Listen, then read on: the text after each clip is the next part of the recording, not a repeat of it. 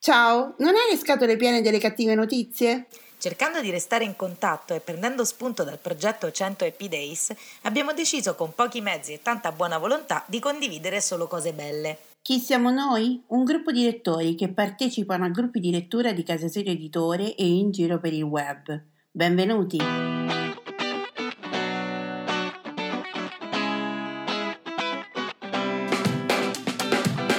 Ciao, sono Simona da Rocche di Papa. Ciao, sono Irene da Barcellona. Mentre stavamo realizzando una puntata di un podcast per Casa Sirio Editore, abbiamo dovuto coinvolgere gli amici per dare una risposta più articolata a un nostro ascoltatore e ci siamo resi conto che la risposta collettiva funzionava. E così abbiamo deciso di intraprendere questo percorso per rallegrare la giornata di tutti con un buon pensiero. Sono appunti, pensieri sparsi, sfoghi o ricordi, non necessariamente parlano di libri, sono un modo per sentirsi e lasciare un messaggio in bottiglia a chiunque voglia accoglierlo. Ci siamo ispirati al lavoro fatto da Alessandra Pagani con il suo 100 Happy Days sull'omonimo gruppo Facebook. E questa è la 65esima puntata di Voci dall'Italia. Buon ascolto!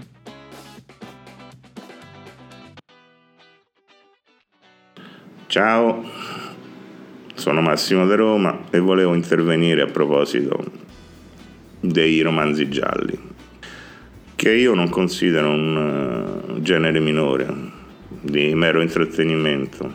Anzi, in autori come Simenon c'è una profonda e attenta analisi psicologica dei personaggi.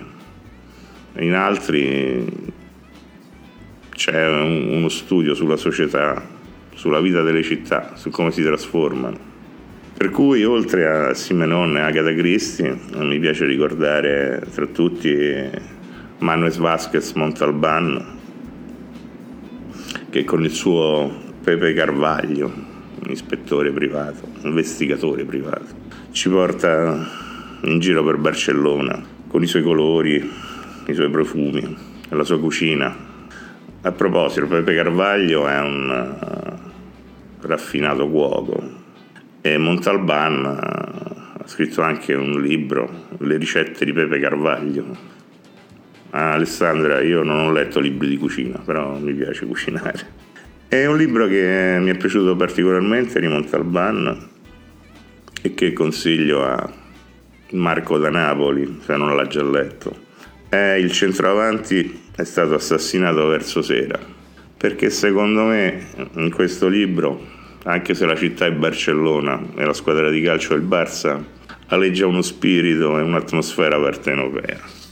Eh, l'altro autore che mi piace ricordare è Jean-Claude Dizzo, che ho scoperto grazie alla nostra amica Letizia, che se ci ascolta saluto e ringrazio, che col suo Noir Mediterraneo, la trilogia marsigliese, eh, invece ci racconta Marsiglia e le trasformazioni eh, della società francese.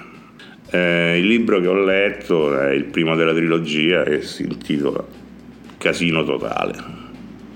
Ciao, un abbraccio a tutte e tutti. Ciao, sono Alessandra e questi sono i 100 Happy Days. Ogni giorno per 100 giorni troviamo insieme qualcosa per cui essere felici e grati nel qui e ora. Oggi desidero ringraziare per, e mi sembrerà strano, tutti gli errori che ho fatto nella mia vita ehm, proprio perché so che senza tutti questi sbagli non, non, sarei io. E quindi con un po' di malinconia per questo tempo andato ma anche con un po' di voglia di scoprire che cosa succederà in futuro ringrazio per tutto ciò che è stato fino ad ora e anche è un ringraziamento molto eh, con l'intenzione di lasciare andare tantissimi errori e tantissime storie della mia vita che da adesso in poi non voglio più che si ripetano, ma anche che probabilmente non potranno ripetersi, è per questo che c'è un po' di malinconia, cioè credo che dopo quello che abbiamo vissuto sappiamo che ci sarà un prima e un dopo del virus e della pandemia. Io desidero ringraziare per quello che è stato prima e per tutti gli errori che ho fatto prima, eh, non solo per le cose belle che mi sono capitate, perché non, non sono completamente merito mio, ma sono sempre merito di una collettività, di, una, di un insieme di persone. E spero che mm, mettendomi io nella posizione di, di, ringraziare per i miei errori, per le cose anche che mi brucia non aver capito e che non aver fatto bene, lo facciate anche voi con i vostri, sempre con questo spirito un po' di gioco, un po' di leggerezza. Una delle cose che funziona di più per sentirsi leggeri è scrivere una bella lettera a se stessi, cara Alessandra, dicendosi delle belle parole tipo ti perdono per aver sbagliato qui, ti perdono per aver fatto quello, per aver fatto questo e quest'altro, però bisogna essere molto dettagliati, molto minuziosi, scrivere proprio tutto ciò che ci abbiamo dentro, che ci sta sulle palle di noi fondamentalmente, tutti errori che potevamo evitare e poi prendere un bel accendino e dargli fuoco. Questo ha una potenza, è una cosa stupida, come tutte le cose che vi consiglio, non costa niente, è gratis, vi assicuro che avrete un senso di liberazione enorme. Se desiderate davvero, se avete l'intenzione, intenzione è la parola giusta, di liberarvi da parte delle vostre diciamo reiterazioni nei, de, se desiderate uscire da quel meccanismo tipo ruota del criceto che vi porta a fare e rifare sempre gli stessi errori in cui tutti come esseri umani siamo dentro. E a proposito di lettere oggi vi suggerisco un bel giallo tanto per continuare con i gialli un po' ad autore che appunto ha come tema queste lettere. Allora il protagonista è un agente segreto israeliano che si innamora di una ragazza dalla bellezza misteriosa e usa tutte le tecniche e i trucchi del suo mestiere per seguirla e anche, poi non vi racconto altre cose. Il libro si chiama Il Minotauro, è di Benjamin Tammuz, è pubblicato da Edizioni EO e qua ci vorrebbe qualcuno bravo a leggere l'incipit, ci provo io, abbiate pazienza. Inizia così. Un tale, che era un agente segreto, parcheggiò in una piazza bagnata dalla pioggia la macchina che aveva preso a Nolo e salì sull'autobus per andare in città. Quel giorno compiva 41 anni e buttandosi su un sedile a caso chiuse gli occhi sprofondando in tetre meditazioni sulla natura del suo compleanno. Alla prima fermata l'autobus che rallentava lo riportò alla realtà e vide due ragazze che si sedevano sui sedili liberi davanti a lui. La ragazza di sinistra aveva i capelli color bronzo, bronzo scuro, che brillava di riflessi d'oro. I capelli erano lisci e raccolti sulla nuca con un nastro di velluto nero annodato a fiocco. Il nastro, come i capelli, si distingueva per un senso di fresca pulizia, il genere di pulizia caratteristico delle cose che la mano irrequieta non ha ancora toccato. Chi le hanno dato il nastro con tanta cura? pensò al 41enne. Poi attese il momento in cui si sarebbe voltata verso la sua amica. Appena lei si girò verso l'amica e lui vide i tratti del suo viso, spalancò la bocca in un urlo soffocato in gola. Forse gli sfuggì i viaggiatori in ogni modo non reagirono. E da qui parte un libro meraviglioso, pieno di lettere, che i protagonisti si scambiano. È stato scritto da Tammuz nel 1980 e è impressionante la freschezza per, con cui ancora oggi si riesce a leggere, sia vabbè come eccezionale traduzione di Antonio di Gesù, traduzione dall'ebraico direttamente, eh, sia proprio anche come argomenti. Cioè, se qualcuno l'ha mai letto e vuol dirmi che cosa ne pensa, è stato a lungo lungo uno dei miei libri preferiti di spionaggio, eh, omicidi, gialli, eccetera. Alla prossima, ciao ciao! Buongiorno, sono Marco dalla provincia di Napoli. Stamattina entra un cliente nell'edicola e a bruciapelo mi domanda Marco, ma ti piace volare? E io gli ho risposto no, preferisco papaveri e papere. Ciao, Maria da Roma. Vi ho già letto qualche pagina di Momenti di trascurabile felicità di Francesco Piccolo. Avevo già deciso di leggervi subito dopo qualcosa da Momenti di trascurabile infelicità, sempre dello stesso autore. Sapete cosa ho scoperto? Che proprio oggi o ieri è uscito un terzo libro, sempre di Francesco Piccolo, sempre di Enaudi. E sapete come si chiama? Momenti trascurabili. Che tempismo, eh ragazzi? Ma ora mi domando, come distinguiamo se un momento appartiene alla serie 1, 2 o 3? Facciamo un esempio. La donna delle pulizie telefona per dire che oggi non può venire. Beh, sicuramente è un momento di trascurabile infelicità, perché ti tocca fare tutte le pulizie da solo. Però ripensaci un attimo, è anche un momento di trascurabile felicità, perché ma perché non avrai nessuno tra i piedi tutto il giorno. oppure è un momento trascurabile. Faccio un po' confusione. Vabbè, continuiamo. Quest'anno è volato. Si dice così tutti gli anni, alla fine dell'anno. Mi chiedo come sono gli anni lenti, che non passano mai, perché non li ho mai vissuti. Quando qualcuno ti dice che devi sapere che ti vuole molto bene, quasi sempre sta per dirti qualcosa di terribile. Anche se cambio luogo, anche se cambiassi mondo, mi ritrovo sempre con me, con il solito me stesso.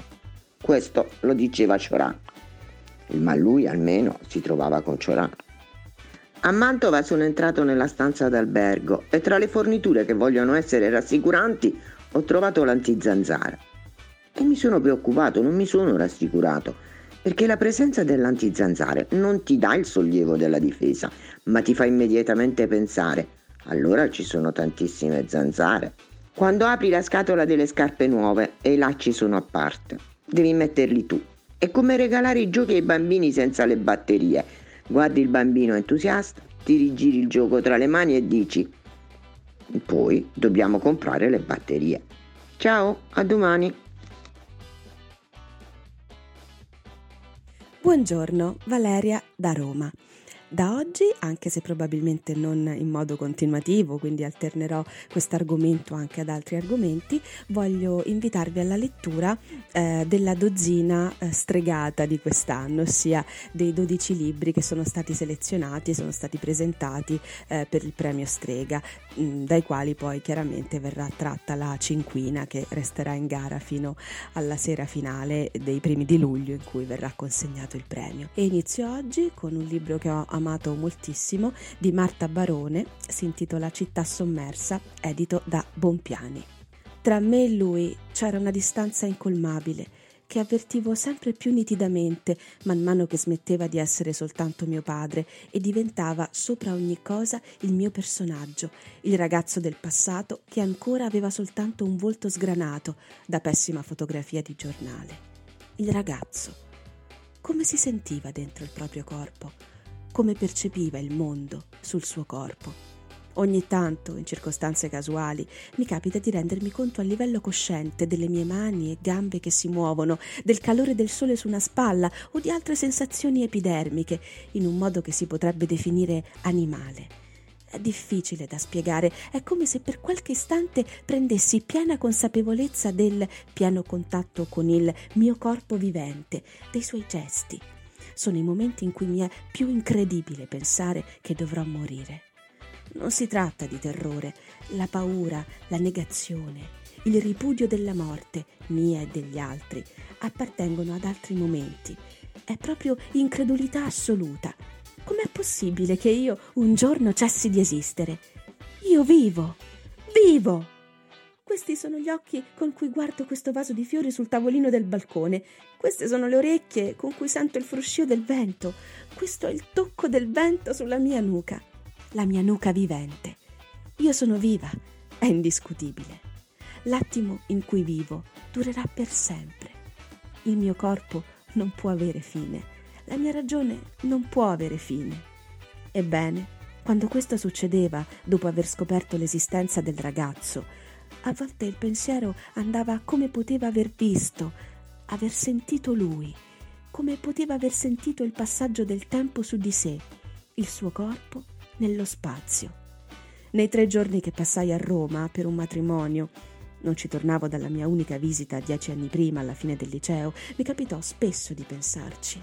La sera tardi, mentre con Enne e i suoi amici passeggiavamo per monti e Trastevere, mi guardavo intorno e provavo un senso di separatezza segreta, come se io e loro ci trovassimo su piani differenti. Così era questa la notte in cui lui, cinquant'anni prima, si muoveva. Cinquant'anni.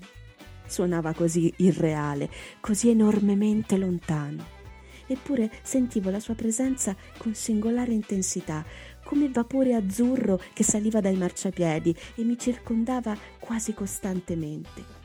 Anche se continuavo a trovare incredibile che queste cose a me estranee, i palazzi umbertini gialli e rossicci, gli edifici ipertrofici della città millenaria, i pini marittimi dalle chiome scure, ampie come papaveri al massimo della fioritura, le scale della facoltà di architettura, su cui mi fermai qualche minuto a sentire il rombo del tempo che mi si rovesciava addosso, il viale alberato su cui scendemmo dopo aver visitato la Sapienza, Campo dei Fiori nella sera di giugno, col bizzarro contrasto tra il languore convenzionale della piazza e la cupa statua di Giordano Bruno.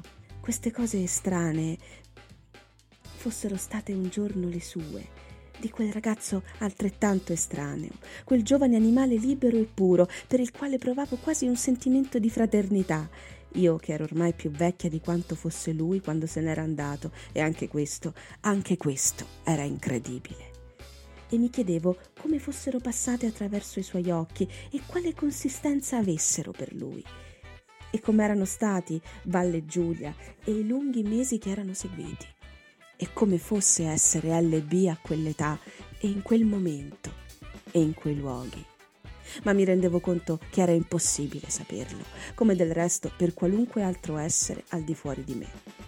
Certo, ricostruire lui era ancora più complicato che altri, altri che almeno avevano lasciato documenti, lettere, diari in cui esprimevano qualcosa di sé, che avevano saputo conservare i ricordi, di cui non restavano soltanto impressioni fuggevoli su terzi paradossale. Della mente di mio padre sapevo appena più di quanto sapessi dei miei avi cancellati e comunque per interposte persone. Mi era intollerabile pensare a quanto era andato perduto. Volevo tutta la vita, nella sua interezza concreta. Volevo salvare tutto, pur sapendo che non era possibile. L'unicità, la complessità irripetibile di un'onda marina tra le altre, di un giorno dimenticato della vita di un umano, di un suo solo battito di ciglia. E allo stesso tempo, quante ore, giornate, conversazioni, incontri inutili o marginali si assommano in una vita. Questa contraddizione mi dava le vertigini. Ciò nonostante restava un desiderio sciocco, ma credo naturale, di totalità, di rievocazione della totalità.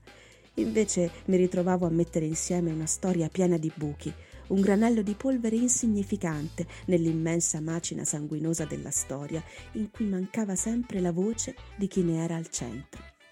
E dire che fino a poco tempo prima avevo passato anni fruttuosi a pensare a lui il meno possibile, a rimuovere con successo i ricordi più sgradevoli delle estati in cui lo odiavo e della sua malattia, e di conseguenza quasi tutto il resto. È proprio vero che a un certo punto i morti tornano a cercarti e ti devi sedere al tavolo con loro.